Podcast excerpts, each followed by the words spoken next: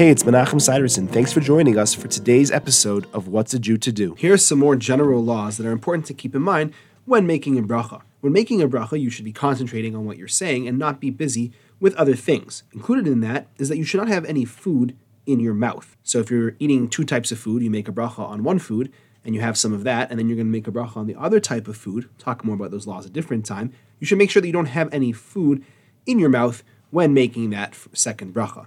Another important halacha is that for men, it's important that your head is covered with a yarmulke or a hat or something like that when making a bracha. In a pinch, some people try and use their hand to cover their head, and that's not really sufficient. But if you have a shirt sleeve and you use that to cover your head, that would be okay. Thanks for joining me. I look forward to seeing you tomorrow.